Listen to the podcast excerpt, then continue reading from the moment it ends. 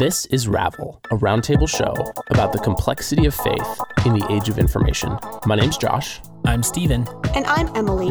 We each grew up in different parts of American Christianity, and we still keep thinking about how to take it seriously, even as we leave some beliefs behind. We think theology should be an exploratory dialogue, so our hope is that this podcast will encourage growth, both for individuals and communities. We don't have all the answers, but we're here to sort out as much as we can over a drink or two. Join us as we ravel out our faith in a complex world, pulling on one thread at a time, seeking meaning at the end of it all. Thanks for listening. Here we go. Hi. Hello. Hola. How goes it, my fine me male friends? Mm, buenos dias to you. Oh, thank you. Uh, what are y'all consuming for beverages today? I made myself a nice big cup of tension tamer tea. What is that? Uh, it is a tea by Celestial Seasonings. Okay. Fun fact, it is their third most popular tea. I'm a huge fan of it. It is minty, chamomile, and catnipy, and it's my favorite tea. Mm. Ah, okay. The catnip tea. Okay. And I got a uh, a hot mug of salted caramel tea that I'm enjoying with Ooh. a little bit of honey. Oh, y'all hitting it up with the tea. I gave up tea for Lent, so... Oh, sorry. We're just oh, rubbing ooh. it in. That's oh, so I mean. I feel like a jerk. No, I feel like... No, you're just... You're making it even better. We're enjoying I'm it for you. Fighting the temptation. Yeah. Yeah, thank you. Please enjoy it for me. You're very welcome. I'm enjoying your good old V A Energy with orange pineapple. Mm, so... There you go. Yeah. Delicious. That's a good, it's a good flavor combo. When I can't have tea. Absolutely. Yes, it is. It's... Such it's an underrated combination, I think, but it's delicious. So here we are, folks. I have been teetering back and forth on what my next topic should be. And I finally, you know, I sat down and I was discerning as one does. And it just, I stuck to my gut and I thought we should talk about mission trips. Um, beep, beep, beep, beep. Mission trip time. And the wow. reason this topic had come up for me was because I was invited, and by me, I mean my youth group at the church here in Cody. We were invited to participate in a mission trip with one of the U M C churches in Billings. And I was really like, when I heard mission trip, I was like, ah, oh, like, let me get all the information. I'm so excited. And then as time went on and doing some discerning, I thought maybe not this time, you know, like, thank you for the invite. We're going to pause for right now. We'll see where we're at. Hopefully pandemic wise, things look better for a mission trip maybe next year. And financially too, just with it kind of being last minute, it'd be a little difficult to get everything squared away. But the discerning process for me about mission trips was what really caught my attention, because mm. I was reminded of my experiences with mission trips and what the whole mission of a mission trip was. And I think there's a lot of conversation around the idea of mission trips. What is the point of a mission trip? Are mm-hmm. they even helpful? Are they useful? Do they do more harm than good? Mm. This can go in so many directions. So I want to start first just by dialogue of what your experience of mission trips are, you know, whether you personally have gone on a mission trip or have heard of one. And then I just want to see how the conversation unfolds. From our experiences, I think we can have a very good conversation. So that's how I want to start. Hmm. Okay, so personal experience, I have none, is what I have. Oh, I have zero. I'm, wow, Zip. I have had the Nada. opportunity to participate in quite a few, only through youth group. I say okay. only. Huh. I mean, like, I'm sure other church organizations, like directly related to the church or somehow tangential, have created the opportunity for like post high school seniors to go on mission trips for me, but I've never paid attention to them. Yeah, it was mm-hmm. it was mostly like through high school that I would hear about them. So I have personally had the opportunity to pass on going to Bolivia, Mexico, somewhere in Portland, Oregon, and one more like in the Midwest. I forget where it went. I love I love that you're like naming the places that you have not gone to. Yeah, these are the places that I'm specifically it. not blessed with my own. I love presence. it. Are we are we defining, I'm sure this still applies to Stephen, but are we defining mission trips as like a group of people going to a place outside of your town to accomplish something church-wise? Well, I think that is what partially can be up for debate. So totally. if that if that is your definition, um, okay. then sure. But otherwise, that is up for conversation as well. Um, maybe before we move on, Stephen, I'm curious, what has your perception of mission trips been as mm. someone who has not gone on them? Like, That's a has great your question. perception changed over time at all? Um, has the attractiveness level changed? Tell me your thoughts. What was it about mission trips that, like, what was it that you didn't want to attend or participate in those mm, mission trips? Mm-hmm. That's what I want to know, too. Yes, me too. Uh, Josh, you should tell us your experience just in general of trips first before we start getting into this fine. phase. Okay, fine, fine, fine. fine, um, we'll all answer, if, then we'll come back if to you Stephen. insist, I guess. Yeah. Uh, in high school, I went with my youth group at the time. We went to Haiti, and it was post the earthquake of two thousand twelve. Mm. And mm-hmm. we were going down there with an organization that was already established there. And part of their goals as an organization was to use the rubble of the earthquake to build new houses, mm. which mm. was pretty revolutionary. It was the first time that anyone had done something like that. And so what we did there was like the labor that was, I don't want to say like not hireable, but we did like the grunt labor that like would not have been contracted out. And then they like contracted the the finishing of the house. Like, so we would like move the rubble, we would put it in the wire cages, and then uh, like contracted laborers would like make the actual house, mm, if that makes sense. Mm-hmm. Okay. So that was in high school. And then later when I was a volunteer youth leader, I ended up going with my church with a combined uh, youth and adult team to Brazil, to another uh, established organization down there that is a church, but also works in the slums. And that one I really debated on going on because I think for anyone who's gone on a mission trip, uh, in hindsight, you do think about it differently, like whether it's the culture shock or did I actually help anything? Did I cause harm at all? I think sure. that we unpack those experiences in different ways. So I, I had, of course, done that for the first one. And I was really on the fence about going to this other one because like I'd already been introduced to ideas like helping can hurt sometimes. And as a part of me going down to Brazil on this second trip, I read the book When Helping Hurts, that like famous mm-hmm. like book about these things.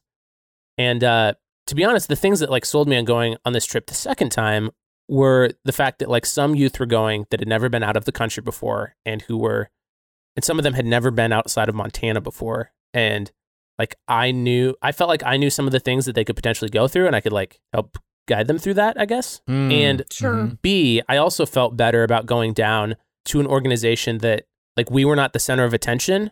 The organization's work was, and we were merely like volunteering to help them. They were basically like doing uh, like a new V B S, like children's thing in a neighborhood each day, which oh, was like sure. already a thing. Like they already do that on the week. And the church has done that for like thirty years. And like part of their organization's structure is to do that and to like bring more kids into their education system because education in Brazil is really poor. And part of having Americans come in is that it helps like legitimize them as an organization and like gives them more credibility with the drug lords. Mm. Mm. Wow. Mm-hmm. Yeah. So that was a really interesting angle to me. And so I felt better about going to do that instead of like the classic problem of like being a parachute helper. Sure. Whoa. Yeah. Um. So those have been my experiences. Wow. That I would consider mission trips. Your turn, Emily. In two thousand twelve, Laurel U M C's youth group, we went to UMCOR, which is United Methodist Committee on Relief. Um, they have warehouses throughout the United States where they collect supplies to make emergency kits. And these kits can vary um, from need of the community. So they have flood kits, they have um, birthing kits, layette kits, things like that. And so what we did was for, I think it was like four days, we worked in the warehouse assembling kits. And so we were sewing diapers for cloth diapers. We were, you know, counting out bottles of toothpaste. We were assembling the blankets for the birthing kits. And so we would then put them in the boxes, and we would know exactly which box was being sent to which community. So that was really cool. Yeah. Because sometimes it would feel like you're doing this ambiguous project and you wouldn't really know what the outcome would be, who was actually receiving, you know, the fruit of this labor. Um, but it was really cool for us to say, hey, this particular birthing kit is going to help someone who's giving birth in this particular community. And it could have been local, nationwide, or internationally. Also, it was really cool because it taught all of us skills like sewing and counting, like things like that, where you're not just aimlessly doing something, but everyone was hands-on participating, putting these kits together. So that was really cool. That was that was something I truly treasured. Hmm. And then in two thousand fifteen, my husband and I, Alex, we had a chance with our college group to go to Honduras, where we worked with an organization called House of Hope in Puerto Limpira. It's on the Mosquito Coast of Honduras, which is one of the poorest parts of Honduras, the most dangerous parts of Honduras, and where the most drug activity takes place as well. And what we did was, through House of Hope, they were expanding their schooling system. And so they wanted to try and implement new classes. So Alex actually had the chance to teach some art lessons because they had never done art in their schools before. So it was really cool for Alex, who at the time was working on his student teaching, to use some of this time for student teaching with the kids. And while they were expanding their classrooms for those who weren't there to teach, we actually helped with the manual labor of the facilities of the school. So whether it was painting, moving fencing, rubble, things like that. And then really, I think the reason I really wanted to go was to go and create relationship. And so I loved just spending time with the kids, whether it was helping them with homework or playing with them on their playground, eating meals with them. It was just so cool to be present with other people. And there's this one little boy, Louise, and I'll have to share a picture um, in the show notes with you. He was, oh, the light of my life, this adorable little two-year-old who was abandoned by his father. And so House of Hope actually has an adoption program where they will take in kids who are stranded or found in the, you know, the rainforest of Nicaragua and Honduras, and they will house them and feed them and provide them with school and a feeding program for parents who don't have the needs to feed their children. You know, they can provide meals, or they can say, hey, you can leave your children here with us until you are ready to raise your kids. And that was really cool. That was a great experience. Um, but it also had its sides where you really had to think about what you were doing and was it more harm mm. than good. Um, and that's a conversation throughout the episode that we'll touch base on later. But, Stephen, now that you've heard our mission trip experiences, I want to know why you didn't go on mission trips. What was it about them? You know, have your perspectives changed about mission trips? Would you want to go on one? What's going through your brain? What's what's going on?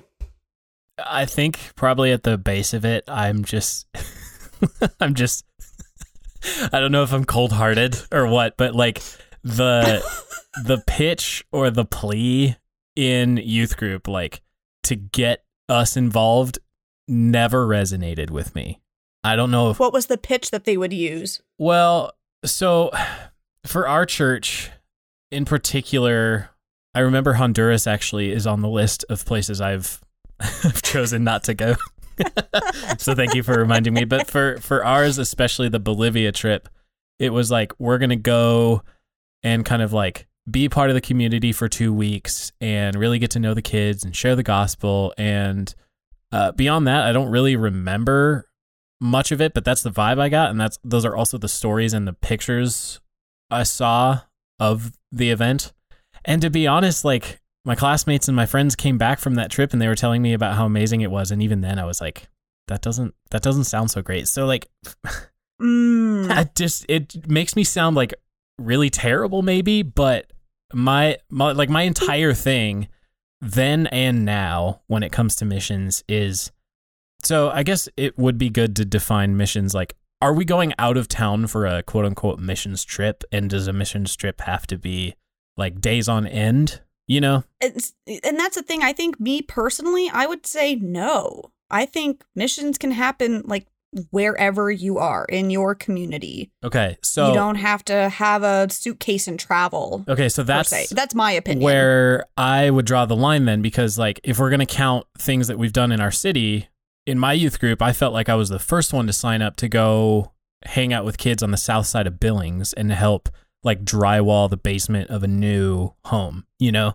Mm-hmm. Mm-hmm. Embedded in the community. Like I think the the root of my skepticism the whole time honestly comes back to money. And when when it's like, first of all, like before we ever have the opportunity to go on a missions trip to another country or even another city in our country, like Portland, Oregon, for example, before that in our youth group, our whole thing is like you raise money to go to camp.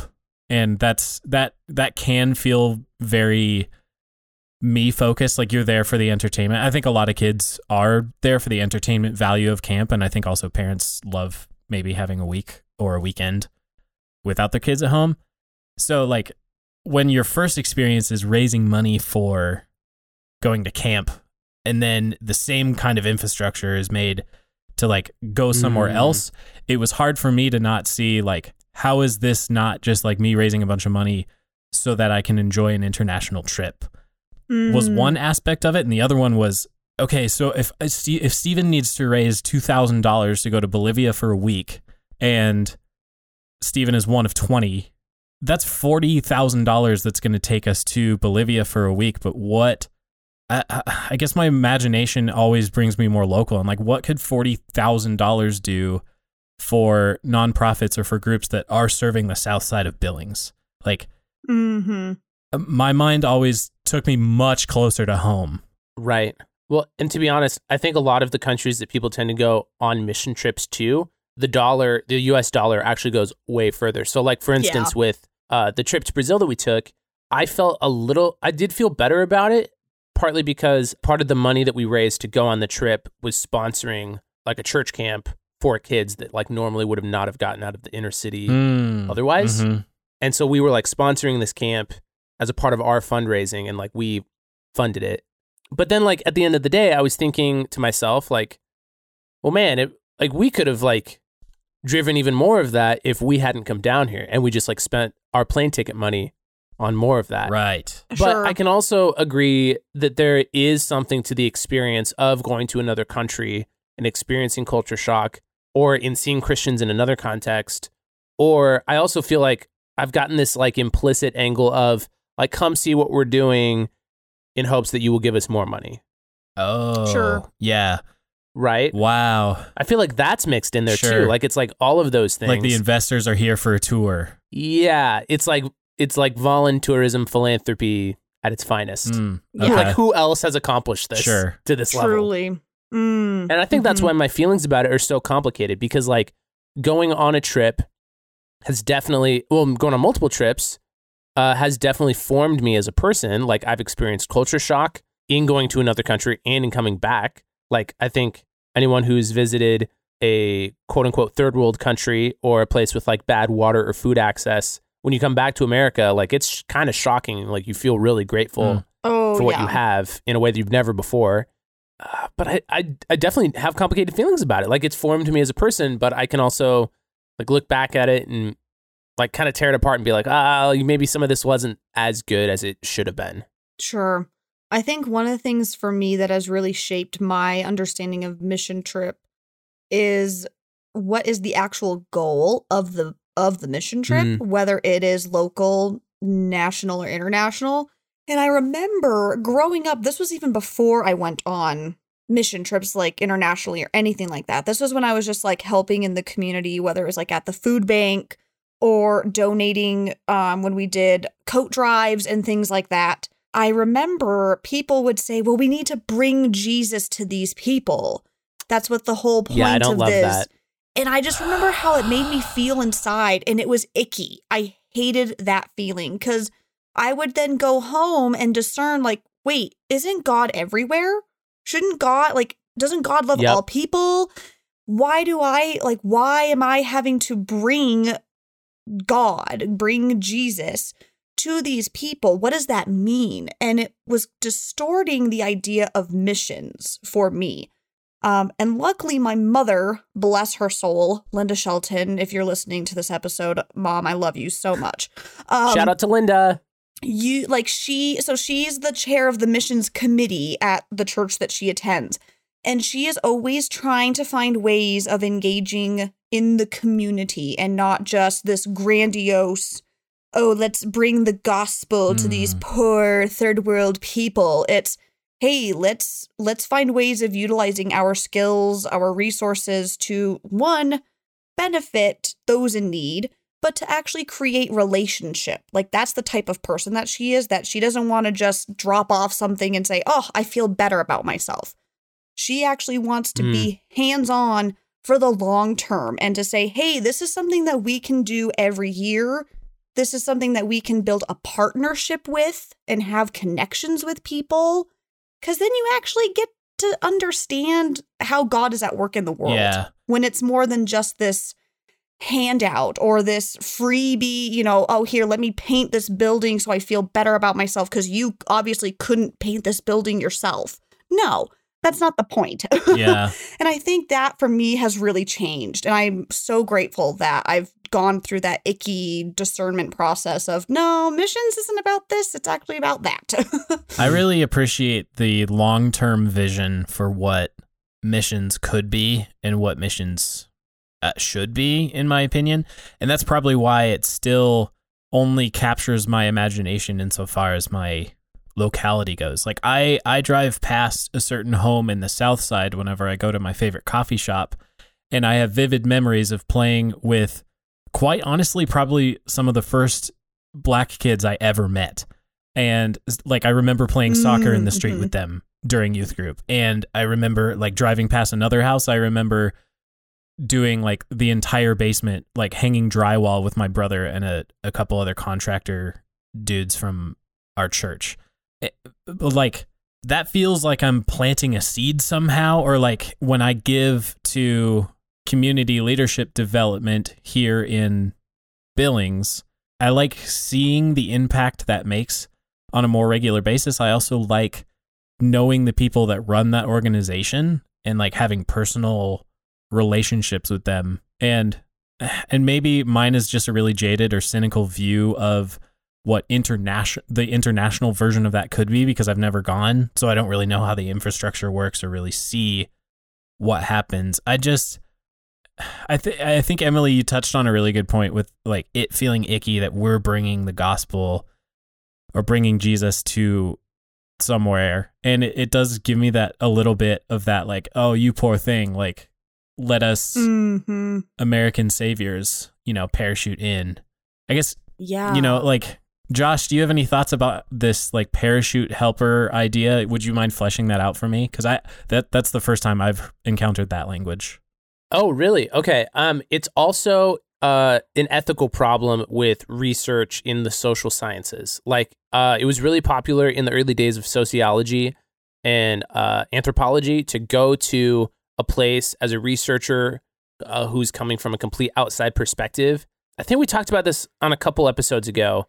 Oh, on the Colts episode about the sociologist studying oh, Bethel. Oh, yes. Yeah, I brought up the the point about the Nasirima, yeah. the, yes. the tribe that anthropologists went to study. Right. And so there was this tendency to like hyper-academicize, oh, I don't know if that's a word, but like kind of like that, like just like apply these fancy words to like label things and uh, not be a participant observer. So now uh, social scientists prefer the methods of participant observation and even like communities conducting social science themselves instead of someone just coming in from a complete outside perspective that is not even familiar with the group. It can really mischaracterize and misinform what is happening in the community. Sure. Yeah. So mm-hmm. then when it comes to the issue of international philanthropy, you definitely run into very similar issues. Uh, and that's why like short-term missions, quote unquote, got so highly criticized, and there started to be a tendency towards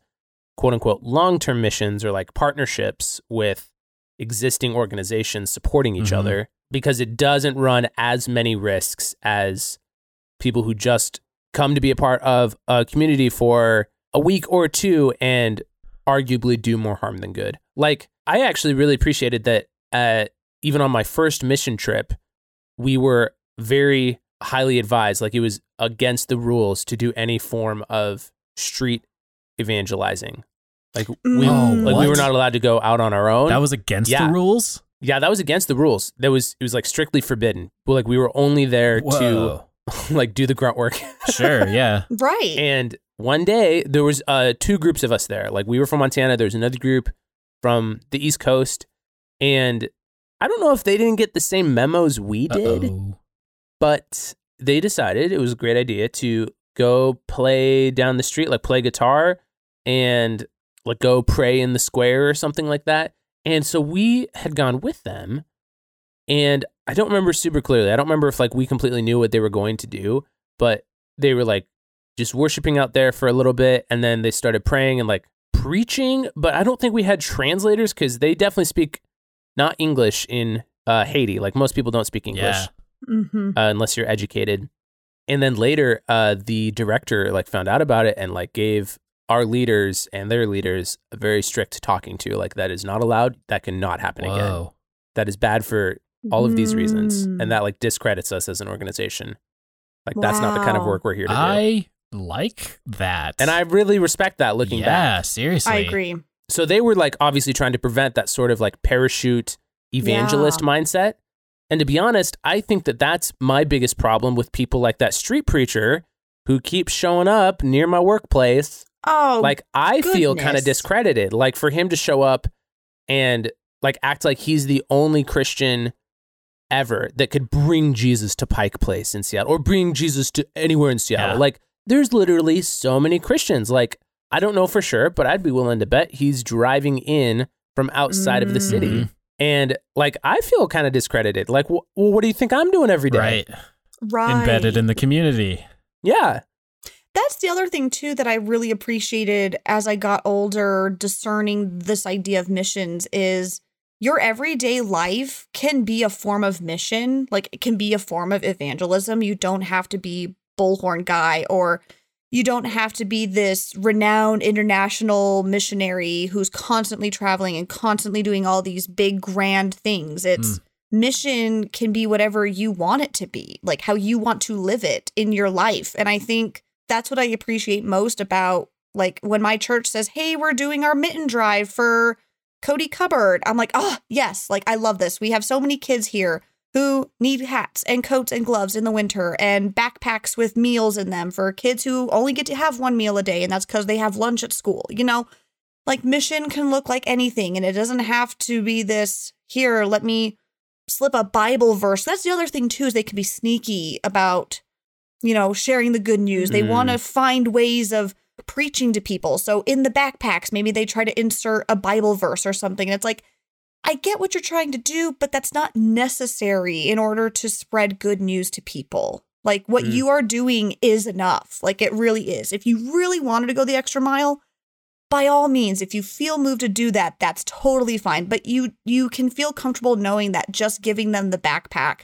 is still sharing the gospel. That in itself is being the hands and feet of Christ and being loving towards people. You don't always have to have a little Bible verse snippet or a pamphlet about your church, promoting your church. Like, those aren't necessary. They're okay, but they're not necessary for the mission I, to be done. I agree with you, but what would you say to church people who would be like, well, then what differentiates us from, you know, just like the local nonprofit that does a school drive every year for backpacks? Like, what differentiates us, if not the fact that we are going to make it spiritual in some way?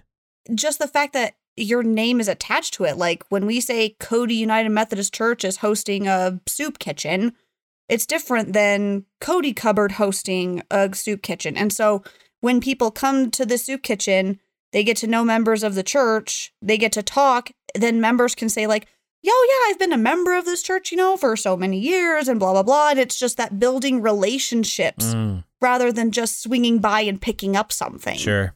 Okay. Where do you think we became obsessed with this mission, missional language?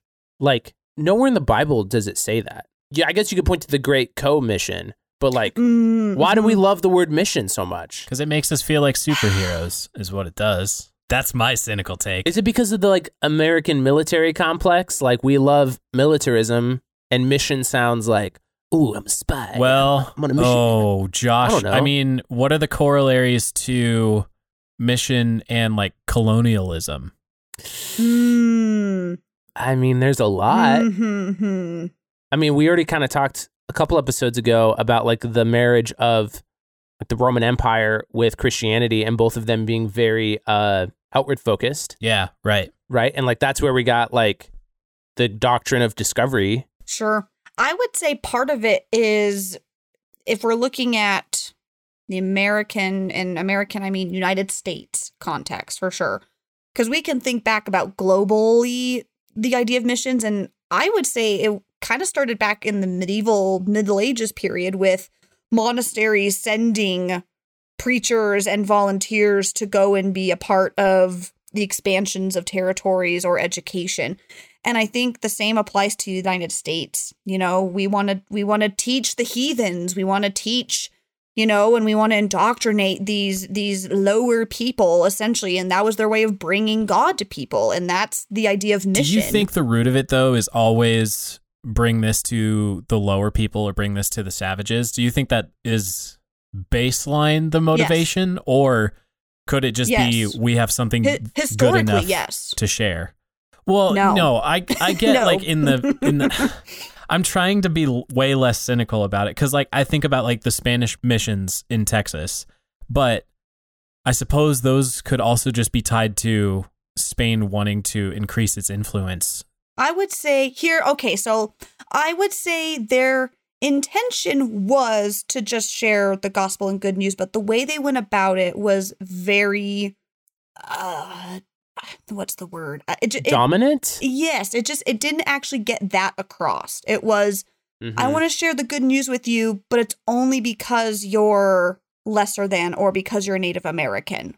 Well, and there's just a, we, even without the racial components, even though I think that's completely valid, it's totally a power move when you say, I have the knowledge and you don't. Yeah. Okay. Couldn't we say that John Wesley was doing the same thing with his circuit riders? Yes. And you're okay with that? No. Oh, okay. Because ooh, Emily hates Wesley. Well, so I hate Wesley in the sense of exactly what he did in Georgia, okay? Oh, educate, please. What he did in Georgia was her it was it had to deal with the populations with the Native Americans down in Georgia, down in the South.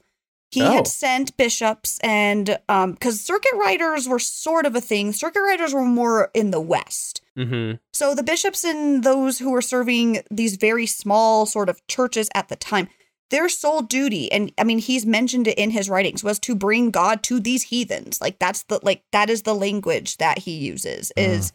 these people are lesser than, they need to know God's love. They need to know that, you know, their beliefs are not entirely right. And so we need to indoctrinate these people. And it led to this huge, I don't want to say separation, but I, it led to this unrest, really. And Methodism in the South was not successful at first. Um, it took uh. a few. It took a few times for it to really kick in. Whereas circuit riders, they were more. They were talking to. Yes, they were not necessarily educated people, but they had tra- They had moved from England, so they were already aware of English teachings of Christianity. They just were not used to this idea of Methodism yet. So the circuit riders had a little different angle where it was, okay, you have this basic concept of God, but now let's break it down into the specifics of what John Wesley is trying to say. Whereas what he did in the South was, uh, no, we're going to teach these people who are lesser than about God because they don't know God, was their assumption. Mm. Mm. Okay, so you're more than willing to say that even that was problematic with your I don't know, spiritual founder for the church you work yeah, for. Okay. Absolutely. Well, my favorite Wesley is Charles. Are you kidding no, me? that's that's the hymn. He's the hymn writer, correct? Yes. Okay. Well, first of all, Emily, I think that's really healthy that you hold that stance and you don't just want to defend Wesley f- just for being Wesley. I admire that. Oh, pff, no. You kidding me? John John Wesley definitely had his faults. Like, the whole point of Methodism in the first place was his mission, I guess you would say, was to reform the church, and actually Methodism became the church that he wanted to reform. He saw the things that were not working out, and he was like, ooh, yeah, no, we need to change this. And the product of that, unfortunately, is the church that we have today. Like, we are still the church that Wesley was wanting to reform. Mm. His mission was never completed. I And I this... think the reality of mission, that's a good point, actually, is sometimes mission is never fully completed. Yeah. Like, you'll never fully get the job done. Yeah, that's fair. I mean, like, this is this is a side note. This is a tangent. But isn't it weird that the guys who are always trying to do, like, reformation always end up just creating something new by accident? Right. Isn't that weird? Right? Like, Martin Luther is like, yo, we got we got a few problems with his ninety-five Theses, and now we have Protestantism. And then John Wesley is like, hey, we have a few problems within this Anglican tradition. Let's figure that out. And then the Methodist Church comes and out then, of it. Makes you wonder. Yeah. Makes you wonder what Michael Gunger is doing with the liturgists. Hey, hey. Uh oh. Or every other straight white male that's ever wanted to reform Christianity. Amen to that. Jesus. um.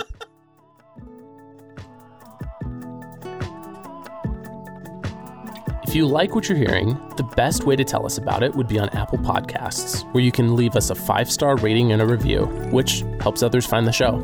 If you'd like to leave us a longer message, our email address is the ravel pod at gmail dot com. If you find this conversation valuable, please tell a friend about the show in person, with a text, or by sharing about the show on social media.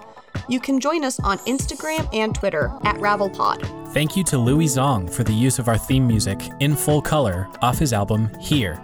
Find his work on Spotify and Bandcamp. And remember to subscribe to Ravel so that you never miss a new episode. Thanks for listening.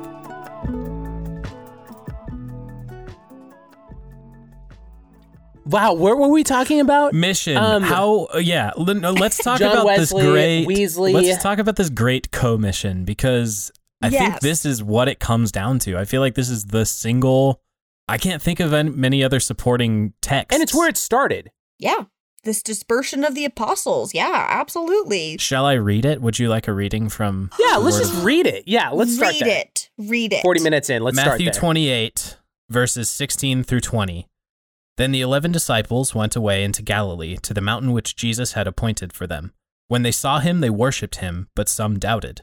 And Jesus came and spoke to them, saying, All authority has been given to me on heaven and on earth. Go, therefore, and make disciples of all the nations, baptizing them in the name of the Father, and of the Son, and of the Holy Spirit, teaching them to observe all things that I have commanded you. And lo, I am with you always, even to the end of the age. Amen. Amen. So what do we do with that if not, well, Jesus told us to. Jesus told to go ev- us to go everywhere and saturate his name across the globe. I think what we don't read, though, is how to do that. It just says to do it. But what does what is it supposed to look like? And I think that's where we as critical thinkers, as human beings, can say, maybe some people feel moved to literally evangelize to people and to t- teach about Jesus and about why you should be a Christian. And maybe for others, it's just the hands-on work and being present and showing Christ, showing God through example, through your life, through the things that you are actively engaging in. I think it's open for interpretation. Mm. Also, I have a footnote that says, like, the English translation detracts from the main verb in Greek being emphasized as make disciples. And we have a tendency, I think, to emphasize the go to all nations kind of thing, even yep. though that phrasing is broken up in the sentence. Oh, yeah. Which is kind of interesting to me. But uh, I I can acknowledge that I think that good can be done. Like, I think that we can frame it well. Like, I don't think that us going to another country to do philanthropic charitable work is inherently bad. Like, I think we can frame right. it well. Like, for instance, Bill Gates has become a huge philanthropist, and, like, I mean, criticize him if you want, but, like, he has gone to other nations and, like, figured out what they need the most and, like, what to invest in in those communities long term. And, like, on some level, that's impossible if you don't go there. Like, I actually think the going it can be good and done mm. well, and not in, like, harmful ways that put us on a pedestal. You know what I mean? I think it's partly in the framework. Like, maybe we just need to change our phrasing around it. Maybe. Sure. Maybe there just, like, need to be more safeguards in place. But like, I think it can be done well. Like, I think a lot of good can be done philanthropically through the church. Like, the church is obviously a huge mover for disaster relief and um, funding. Like, especially America being one of the, like, the wealthiest nation right now. Like, we can be a huge funder for Uh, humanitarian projects worldwide, and I don't think we should just skim over that. What do either. you think? Mm-hmm. Should we make any statements on, uh, like this philanthropy and supporting the community either through finances or through our own sweat and muscle? How separate should that be from the whole evangelism angle to it? Because I, I, I see Ooh. what you're saying, mm. which which is like, yeah, we should be supporting brothers and sisters around the globe, but when I don't know when the uh, when the thing you're trying to slip through the cracks is that you are going to get the opportunity to walk them down the Romans road and mm, like share mm-hmm. the gospel with them, like should we be doing that anymore? Do you think, or is that work mm. largely over? Because I, I hear I hear Jesus say, "Go and make disciples of all nations," and part of me wonders if so. Like obviously, you're on the shores of Galilee. And you're telling people whose technological advancements are like, hop in a cart and travel to India, Thomas. Go be the missionary to India, Thomas. And like, that's the best technology they have to share the information. And this is even why we have Bible in letter form, is because they were trying, they were communicating with the best mm-hmm. technology they have available. But now the best technology we have available is pretty much global broadcast, assuming an internet connection, which is getting easier and easier to access around the globe. And if it's just an informational sharing mm. highway that we're after through missions work, I wonder if evangelism should just should not be a part of them at all anymore. Ooh. I think it depends on your definition of evangelism. Or even the gospel, to be honest. I mean, if you just go with James, that like true religion is helping the widows and orphans, then I don't think preaching and teaching needs to be a part of it. Yeah. Then. To me, it seems that part of being the gospel yeah. is like doing those things. Like you could talk about orthopraxy, right? But then I do also think you have to reconcile it with Jesus talking about like making disciples and the like the verbal aspects of it. But I I don't love it when charitable work is also accompanied with what seems to be a pitch for Christianity. Mm-hmm. Whether it's explicit or implicit. Like, oh no, we're sure. just doing these things because like we love Jesus. Like even that in itself can like not be good sometimes. Yeah, because yeah, do you think it injects some level of like, hey, we're here to help you for a week, and then at the end of the week, you go and share the gospel, and now do they? Is there any kind of social pressure that says, like, hey, we just gave you all this stuff, and we just painted your buildings and built mm-hmm. your houses. Like, the least you could do is listen to one of our sermons.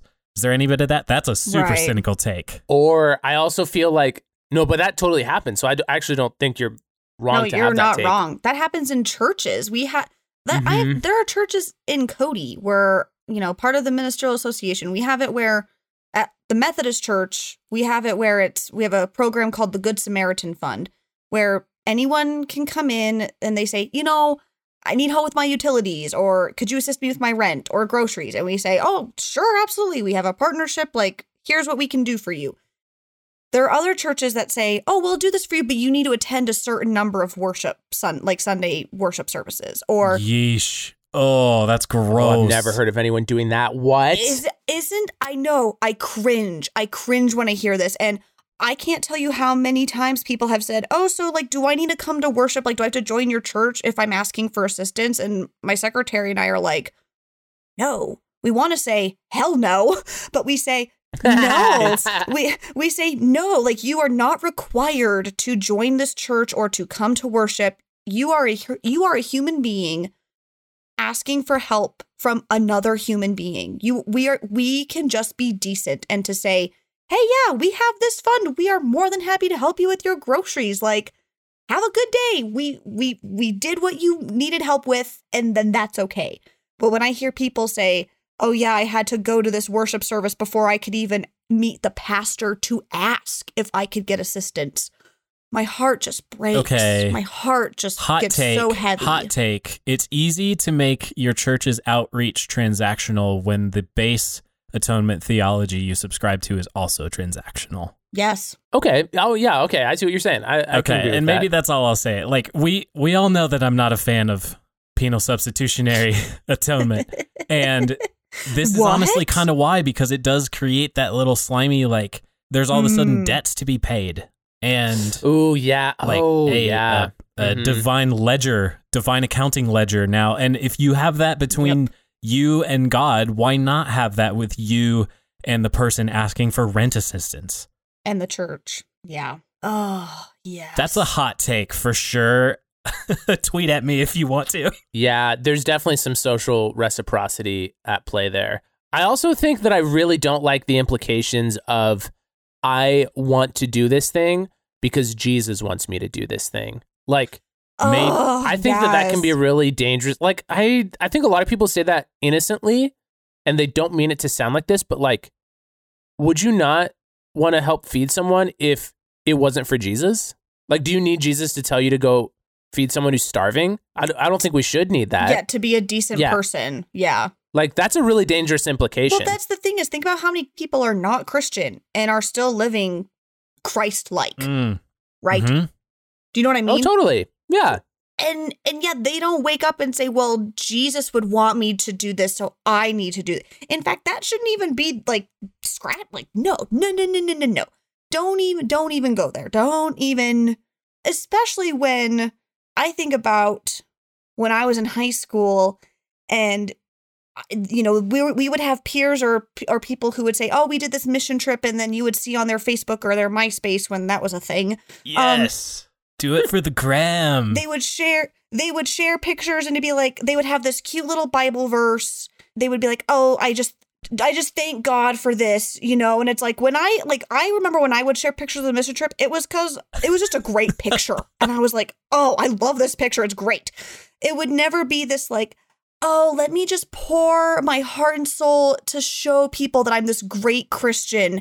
And here are these poor little kids that I just happen to snap a picture with. Which, did you even ask for consent to take their Probably picture? Probably not. Did they want? Probably not, because chances are there was a language barrier. Did they want the picture taken? Are you just promoting something else? Like, are you actually promoting the work that you did and the relationships that you built? Or are you promoting you and saying how you are a higher than Christian than other people because you just so happened to be feeding the poor and you snapped a picture of it? Like, come on, yeah. come on. Do it for the gram, fam. They changed me more than I changed them. Honestly, there needs to be like, in my opinion, if mission trips are going to continue as a structure of philanthropy for church networks, I think there need to be major conversations, not just like higher up, but um, with people who are going on these trips, even if they're youth. Yes. There need to be major conversations about ethics because yes. it's my opinion that even adults in these other countries, if they are receiving help from you, cannot fully consent to right. you taking pictures of them because there's a power play in the flow of money and because you're an American. Right. And uh, hardly people, in my experience, don't talk about that. They don't. I think that's a I think that's an element that people forget exists, mm-hmm. whether it's internationally or even in the community, I would argue, too. I know of one organization, and I will keep them nameless, and I will also keep their location nameless um, for reasons that mm, I will tell you. Uh, that's they, admirable. Mm-hmm. Their work is centered around repatriating women in sex work, and this is this is not meant to be completely anti-sex work, but they work in an area that is often involved in women being trafficked against their will, mm-hmm. which is not all sex work. I will admit that, and so part of their work is like trying to teach women a different trade and then also helping those women save and get money to go back to their home countries where they want to mm. be. And I've noticed on their social medias that they never, sh- they only show pictures of their staff. They never show pictures of women they're working with. They mm. never share real names.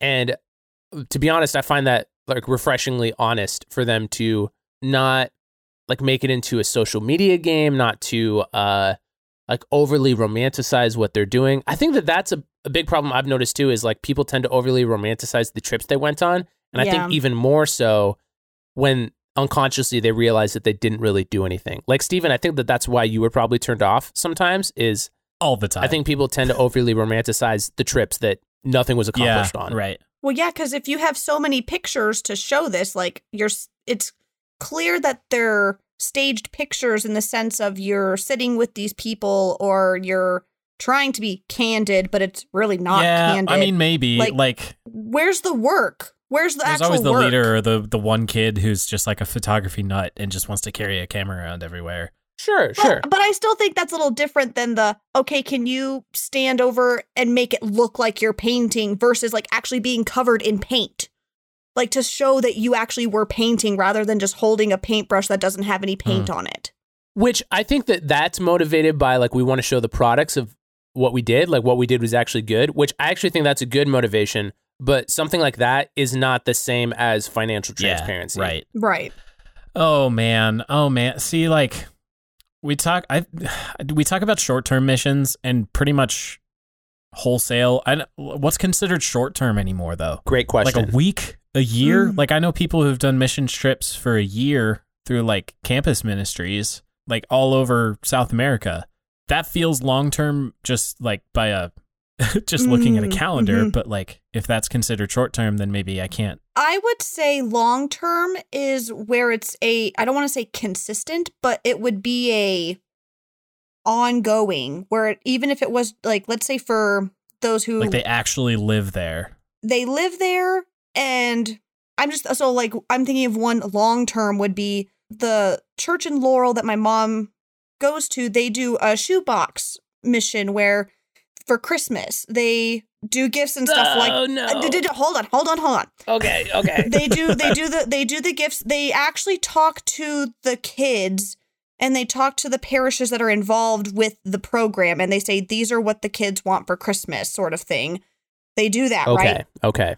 It's and it's something that it's not just a one and done. It's they do this every Christmas, and they change how they do it every Christmas too. And I think. That for me is what's long term is you do this thing every year. It may change during the time of year and the mission itself may change. But if you have this connection that you stay with more than just this one time. So although the shoebox mission may look different five years from now, they still have connections with these people that is long term. And that is what I consider to be a long term mm. mission versus oh, I went and traveled and I taught for a year, but then you never went back. Like those connections are gone. If the group that you are associated with sends people each year, I would say that is long term because sure, the teachers mm-hmm. or whatever mm-hmm. is different. The act itself, the mission itself is a network and it's something that's continuous. That I would argue is long term. Mm. But also... Uh, I also think there's a tendency to assume that long-term always equals good. Like, for instance, mm, in sure. crisis relief, that's obviously going to be short-term. Like, people need help now, and they might not need it in another month. But, see, I would also a little disagree with that, too, because, like, UMCOR is a long-term thing. Like, sure. You know, they may not always need birthing kits or flood kits, but it's still going to be ready in case they need it. That's the sure. whole point is okay, to be that's ready. A good point. On relief. Mm. That's a that's a good point, actually. I have kind of three, I guess, rapid fire. I don't know if we need rapid fire, but like I have three very like unrelated questions related to missions. Are you guys ready? Yes. Go. I guess, yeah. Do you think that our Christian denominations like Protestantism would do better to have like an official system like Mormons and Jehovah's Witnesses? No. No. Uh... I say no because those organizations are very heavy on the evangelism. That's what I, yeah. Even though they also do philanthropic work and crisis sure. relief. It's still very centered on evangelism. Yes. Mm, okay. one hundred percent. Yeah. What do you think? So Ditto. I have had a friend, he went on a uh, a college missions trip to Russia. And he spoke with people like in the Eastern Orthodox tradition, like in the Orthodox tradition over there in Russia. And uh, he he came back. I don't know if it was a revelation to him, but when he was telling me a story, basically the thought of yeah, like Russian churches send missionaries to the United States. Like, does that make you feel weird? Like that other countries send missions to us? No. I mean, if the last four years have taught us anything, it's that there's something broken about Christian evangelicalism, so yeah. It's not completely yeah. unwarranted. I guess it caught me so off guard when I first heard it, because I was like, wait, other countries do that? Because totally. Like, I'm America. I am used to exporting all of my values everywhere else. Sure. I'm not used to having others imported, you know? Because I, I think yeah. that import-export language is good to recognize as well. Like, mm. a white, yes. white American goes to Africa, you're exporting a lot more than just the week's worth of supplies or gifts or emergency aid. You're bringing your mm-hmm. whole culture with you, you know, and that might leave problematic lasting effects. The angle that I thought you were going to go on that was not where you went. The angle I thought you were going going to go with was other, like other Christian traditions have a really rooted tradition in uh, like monasteries and like personal spiritual development. And in my experience, a lot of American Protestantism does not have as rooted of a structure oh, yeah. in yeah. those systems. And I think that mission trips can get tied up in that in a really complicated way, because like you hear people talk about like, oh, I, the kids changed me more than I totally. changed yeah. them. Mm-hmm. And it becomes really wrapped up in spiritual development. And to be honest, I think that that is a symptom of a greater problem of not having better structures in like the making disciples part of the Great Commission. Yeah. Like say, for example, thought experiment time. Say, for example, uh, Protestants were better at having like some form of monasteries where like we could go for our own personal development and spiritual health in our own time. Oh. In my mind, we wouldn't run into the same problems of our quote unquote mission work turning into us being oh, the wow. main thing. Sure. Sure. Yeah, totally. Right? Like, that's kind of where I thought you were going to go with that. And I think that's a really interesting concept. I wow. love that. To be honest, I think is lacking in American Protestantism. I'm so glad you went that direction. I like that. No, I I like that thought a lot. I mean, like, I feel like that is one of the things that makes people, uh, I don't know. I mean, I would consider Ravel kind of part of this, like, this whole deconstruction movement or whatever is happening in our time, right? And like I think I think part of that is like we're lacking that deep sense of personal experience with the thing, and I think a monastery is a perfect corollary mm. to that, right? And it's what yeah. attracts people like us, I think, to that is like you see, I mean, some people are just going to be angry and b- become evangelical atheists or something, but right. why is it that so many people, even if they start identifying as the nuns, N O N E S, like the nuns, yeah. I've heard it both ways. Anyway, uh, um, why is it that so many of us start being attracted to more liturgical frames of worship style? You know, mm-hmm. like I uh, personally, in my own spiritual development, like the only thing that feels like it resonates with me is is going to mass at the local parish, you know, like going to an actual Catholic mm-hmm. expression of the thing, because I it's almost like I just need maybe like a slower mode of worship, but also just tapping into a much older tradition, whereas a more ancient yeah, I, yeah, I feel like hyper charismaticism or like really flashy evangelicalism is so new, and I think a lot of us are just noticing that like it's a lot like just the rest of the culture. Mm-hmm. So maybe we could tap into something else. That's what you have me thinking about now, Josh. Like maybe, yeah, it, mm-hmm. we we are experiencing a dearth of of such like contemplative time, and maybe that would make our missions work better. Maybe, yeah. I like that. Don't know until you try. I okay. So one of the main questions to me at the open was where am I n- now with missions? Okay. I am. I don't want to say I'm against missions, because I have several friends who do missions and I actually believe in the work they do, but I still will not personally participate, mostly because I can't believe we haven't talked about this yet, but one of the main motivations and one of the main reasoning points growing up for me was that we do missions so hard because of that one weird verse that's like, unless every ear hears and every heart like has the opportunity mm. to accept Jesus, we can usher in the end time. Like Jesus won't come back until everyone is heard. Oh yeah. Mm-hmm. Yeah. And why not speed that up? Like Maranatha, let's get this party started. And to do that, we have to go to literally every tribe. And like, that is so problematic to me. Like that gets naive and very, I don't know, maybe self-righteous was the right word for him. But that one guy who got like speared and killed by that one tribe in the water. Do you remember that story coming out? Oh, yep. Oh, a couple yeah. years ago. That was uh, off the coast of India. Yes. That gets us in trouble. Mm-hmm. Like that theology of yep. like every ear must hear before Jesus. I, I like he he's like he's watching the thermometer like fill in with marker, right, and just waiting for it to get to the very top before he initiates the second coming. I think that is so problematic. Yep. Yeah, I was definitely taught that growing up, and so was that guy who got killed by that tribe. Yes, yes, and it's, yeah. even though he might have caused them irreparable harm by like introducing new bacteria to them. Yes, as sure. an un what do, what are they called? Uncontacted people. It's funny that you mentioned that because I think, you know, three simple rules. We think, you know, the first one is to do good, us Methodists, but actually the first one is to do no harm. So when you are planning uh. a mission trip, when you are planning anything of that nature, you have to think, is this going to cause harm? Like what what are the possible effects of this action that I want to participate in? Mm-hmm.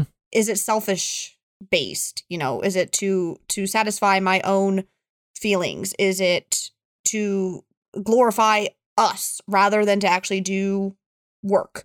You know, things like that. And then, like Josh, like you said, there could be unintended consequences. Are we introducing a foreign bacteria to to these people? Are we are we actually breaking laws by, mm-hmm. you know, mm-hmm. traveling illegally and doing these things? And there's so many repercussions to our actions that.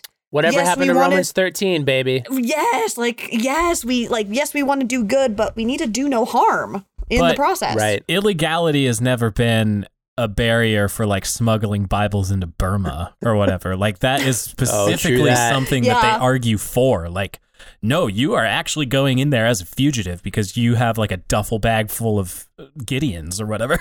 Like yeah.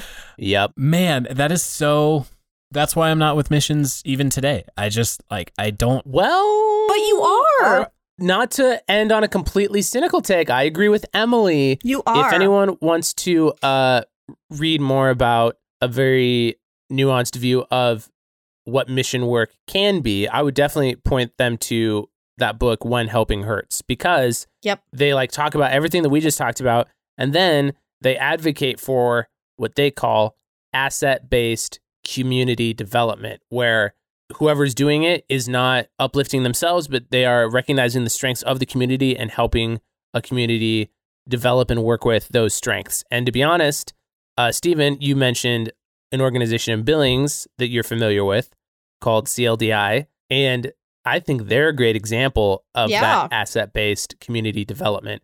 And the leaders of it might not call themselves missionaries, but like they it are. completely fits the picture of what the book When Helping Hurts talks about. So yeah. I just need to redefine some things to be yeah. to totally. be hopeful about. Okay, because it is it is that let's take it to this. I think we do need to redefine some things. Yeah. Un, take it to this unreached people. I think the other thing that bothers me is that just as there this is not like a one-to-one rule, this is not every pastor, but there is a specific type of like personality that is attracted to being a pastor, and I think the same types of people can be attracted to missionary, and I think that can mm, that is yes. related to like the power and possible acclaim they might get from being the hero. Like there's there's a bit of mm, I mean I, I feel just, yeah, yeah. just for me, like I'm the guy who goes and starts three podcasts in twenty twenty. Like I have a bit of a messiah complex, and I think a lot of pastors and missionaries do too.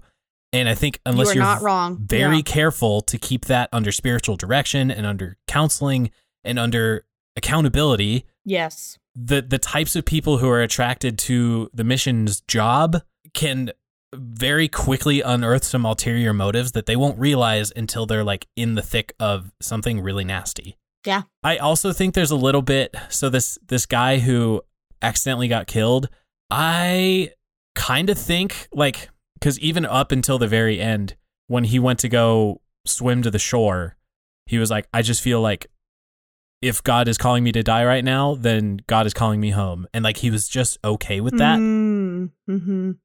I won't put that at God's feet because I'm not sure that was God talking to him, but I will put that at his, at the people who developed him into his adult faith to say, like, mm. you can hear God this way.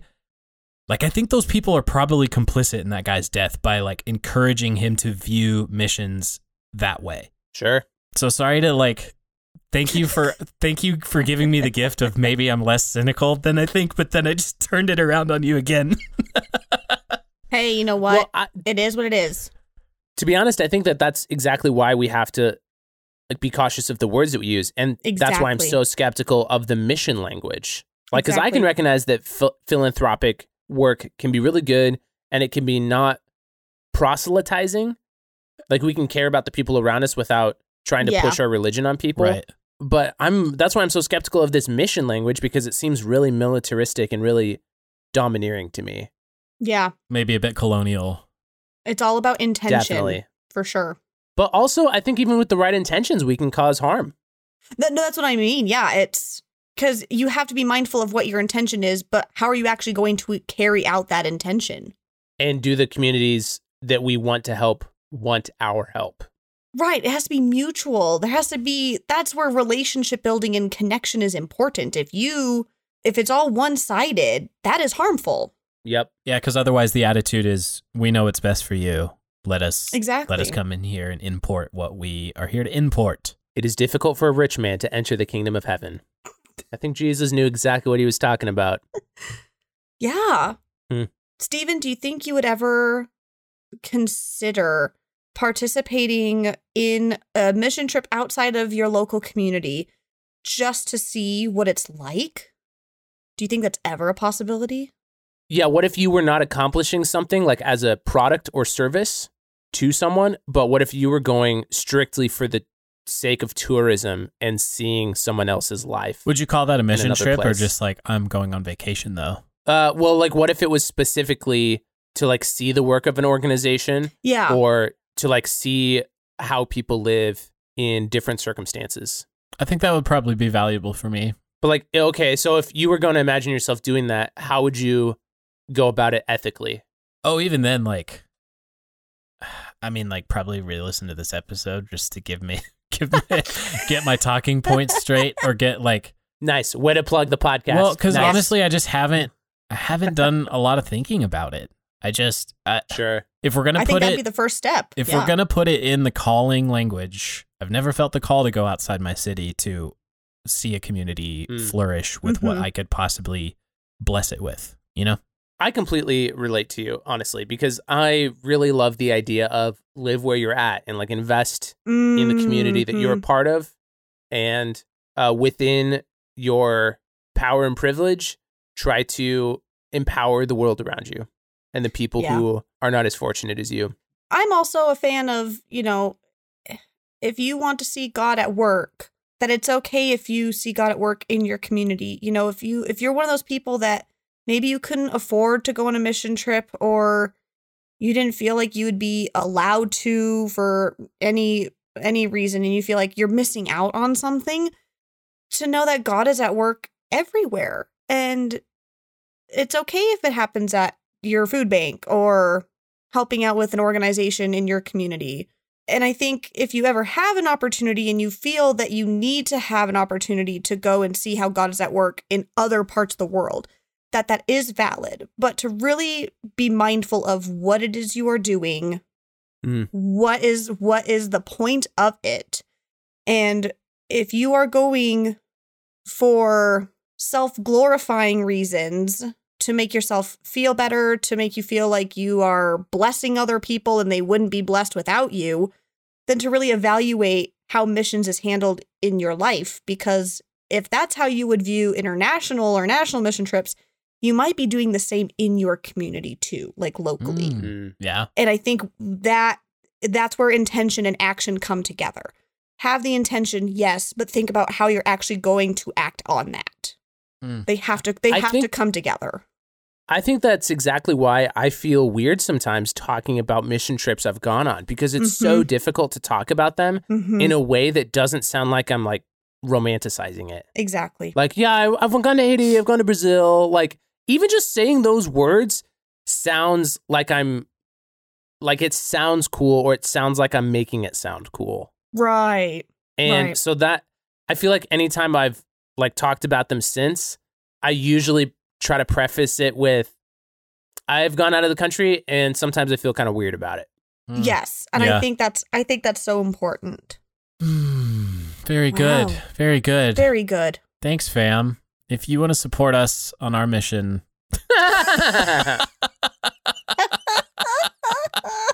Sorry, those segues are just, they're low-hanging sorry, fruit sorry. is what they are. If you want to support us and join our little community, uh, you can join us on Patreon. We are patreon.com slash ravelpod.